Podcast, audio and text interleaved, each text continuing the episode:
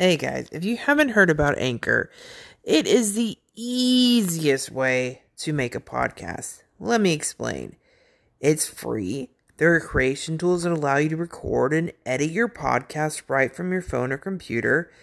And Anchor will distribute your podcast for you, so it can be heard on Spotify, Apple Podcasts, and many more. You can make money for your podcast with no minimum listenership it's everything you need to make a podcast in one place. Download the free Anchor app or go to anchor.fm to get started. I found a really interesting case for you guys today. Um, this takes place back in the 1920s. It's a murder mystery, and hopefully, maybe someone out there will be able to solve it one day. Who knows? So, here we go. This is called the Lava Lake Murders. Lava Lake sites are nestled deep in the Deschutes. Hope I'm pronouncing that right. I am so sorry if I'm not. Um, National Forest, about a 45 minute drive from the town of Bend, Oregon. These picturesque locations have become heavily trafficked over the years, with campers and fishermen taking advantage of all the natural beauty this part of the state has to offer. And for those who don't know, especially if there's any international listeners, Oregon is incredibly beautiful from pictures. Oh, sorry, my cat decided to come here and join me. That was my cat bouncing, jumping on the couch. So she wants to join in on the murder mystery too. So the lake got its name, gets its name from how it was formed.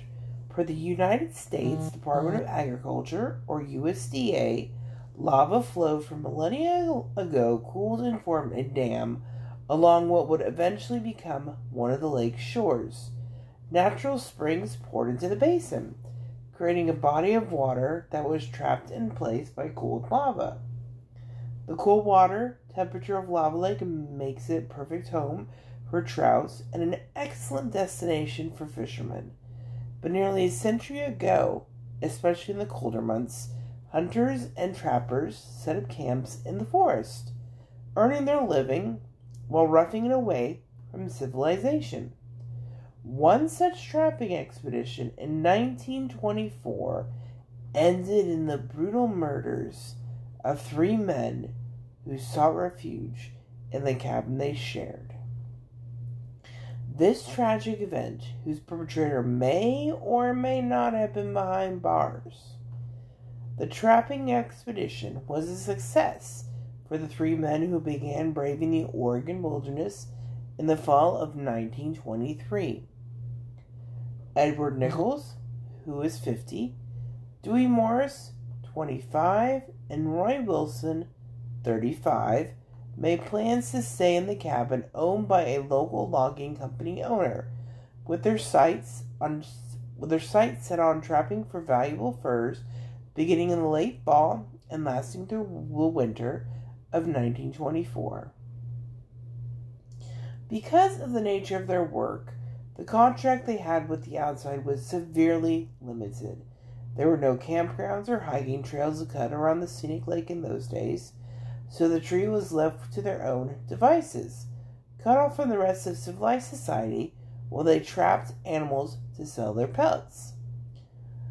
So shortly before Christmas, Edward Nichols appeared in Bend with a sled full of furs.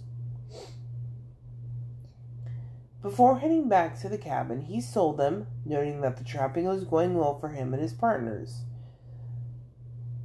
Front Page Detectives tells of how the men were visited on January 15, 1924, by Alan Wilkescone, or Wilcoxon, or however you say that. And um, I forgot to say this at the beginning of the episode, but um, with a lot of old timey cases, and especially since this one was done in the 1920s, um, or reporting was done on the 1920s there's not a lot of information out there. There's only so much, so I'm just giving you what I found, and a, and a lot of the reporting I did found is very scarce. So, the back to the back to the episode. So the owner of a resort in Elk Lake, who was snowshoeing there from his home in Fall River, Wilcoxon later reported that his three hosts were in great moods and were enjoying their successful trapping expedition. He was the last known person to see these men alive when he departed the cabin. When winter began to turn to spring, friends and family at the trio of the trappers became concerned that they had not returned to Bend, Oregon. With these concerns turning into fears about their safety, their brother, the brothers of Morris, reached out for help. Front page detectives reports that he enlisted the use of the superintendent of Tumalo Fish Hatchery, Pearl Lynes, when he noticed that all the traps in the area around the cabin had not been emptied. Indeed, if the trappers were able, they would have cleared their traps. A search party was formed. When relatives and officials entered the cabin, they found it abandoned, but the men had left all their possessions behind. If they had left the cabin of their own free will, they wouldn't have left behind their guns, clothing, and other essential items. Behind the cabin was a fox pen that contained the cab owner's foxes. In exchange for staying in the cabin, the trappers were to feed and care for the five foxes included inside it. According to front page detectives, four of the foxes were found skinned and their coats missing. Upon investigation, the grounds outside the cabin, the search party discovered several more items of interest.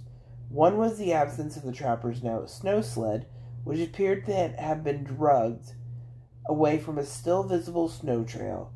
The other items they noticed worried them more spent shell casings and pools of blood. The trail in the snow led to the middle of Lava Lake, where the missing sled was recovered. On the sled was more blood and clumps of what was believed to be human hair. Nearby, it was detected that a hole had been chopped into the frozen lake with a hatchet. Putting the pieces together, investigators concluded that someone murdered the three trappers and deposited their bodies under the ice.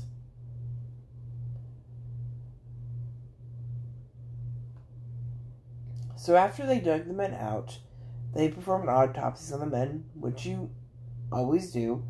Autopsies revealed that the men had all died of gunshot wounds and blunt force trauma, likely from a hammer.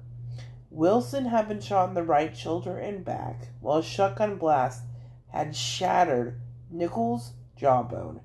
He also had a bullet hole, likely from a revolver, in his head. Morris had been shot in the left forearm and had a skull fracture, presumably from a hammer. It was estimated that the murders occurred in late December 1923 or early January 1924. An official police report Sheriff Claude McCauley wrote of the scene.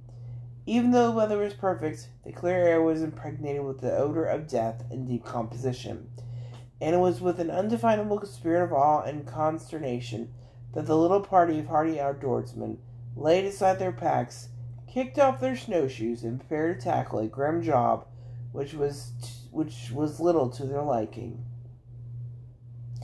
According to a published report in April 1924, Police believed at least two men had not been murdered in close vicinity to the cabin, and had, but had been lured away from it.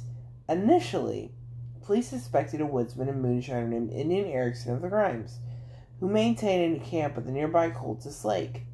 Erickson was dismissed by police, however, after supplying an alibi. And I unfortunately cannot find that alibi, so who knows what actually happened with him. A break in the case was made when it was discovered that Nichols had a business partner from a venture the previous summer whom he had had nasty falling out with. The man, Charles Kimsey, had stolen from Nichols. When confronted, Kimsey threatened Nichols, vowing to return at some point and kill him. In Portland, Oregon, a traffic officer recalled that a man fitting Charles Kimsey's description had approached him on January 25th, asking for directions to a furrier he was carrying a sack full of furs. The officer, W.C. Bender, pointed him toward Schumacher Fur Company.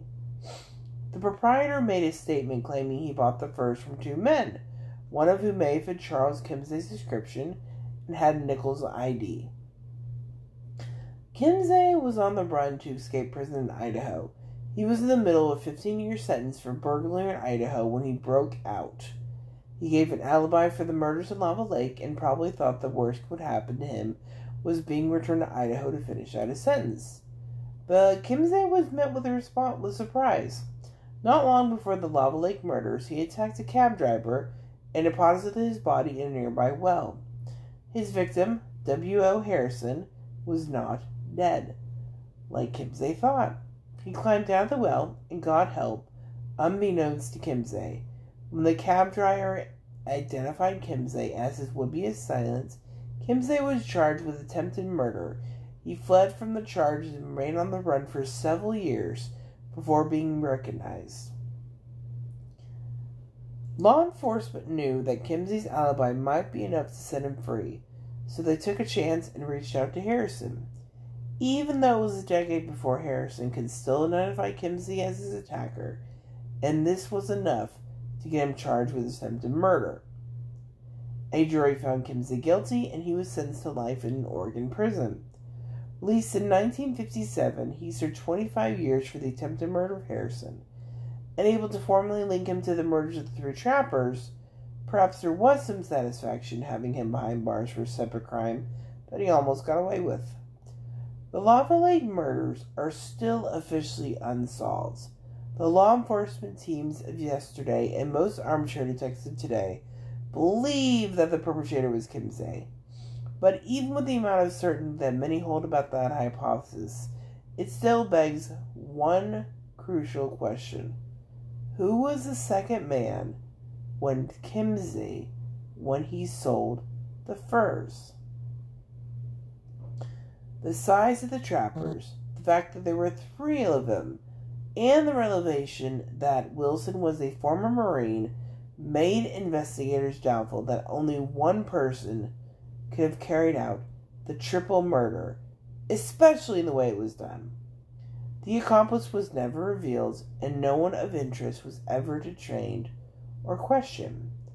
As Kimsey flatly denied any part in the murder of Lava Lake, there wasn't any chance he was going to divulge that vital missing piece of this case. And that is the case of the Lava Lake murders. Sorry, it was a it's a this is going to be an incredibly short episode, but unfortunately, that is all I have on this case.